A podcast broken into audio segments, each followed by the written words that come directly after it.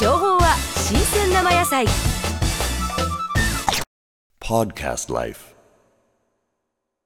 あと帝国ホテルがその116年の歴史なんですけども、えー日本のですねえーホテル文化というのの権威もしくは日本の歴史を知るためには帝国ホテル史は大体この近代文化がわかるんですねぜひですねえー帝国ホテルに行かれて3000円ぐらいで帝国ホテルのそのヒストリー・オブ・インペリアルホテルとありますのでそれを読んでいただくと近代史それと今後どういうようなことをやっていけばできるかなと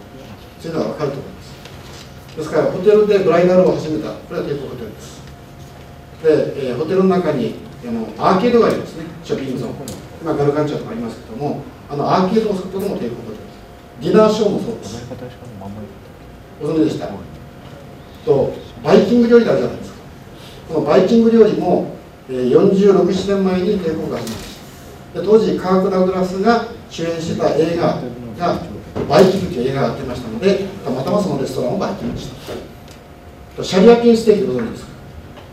柔らかく肉があって玉ねぎベースですね。あるいは当時オペラ歌手がこの虫歯で歯が痛くて食えないんで柔らかい肉を食べさせてもらいたいということで帝国ホテルがこのコンスーマーのニーズに合わせてソフトなシャリアピンステーキを作った。いうことです。ですから近代現代の歴史の中でこの帝国ホテルで見るとですねあのサービスの原点ってよく分かりますので、えー、70数年間使われている 10, 10君10君っていうのがあります。これはリッツ・カールトンから言えば、えークレドの世界なんですけどこの10君あたりもですね電話かければファックスを送ってくれると思います。そういうので、えー局としてのコンスーマーに対するもしくはクライアントに対するサービスの原点っていうのを勉強されてもいいし戦略に役立っ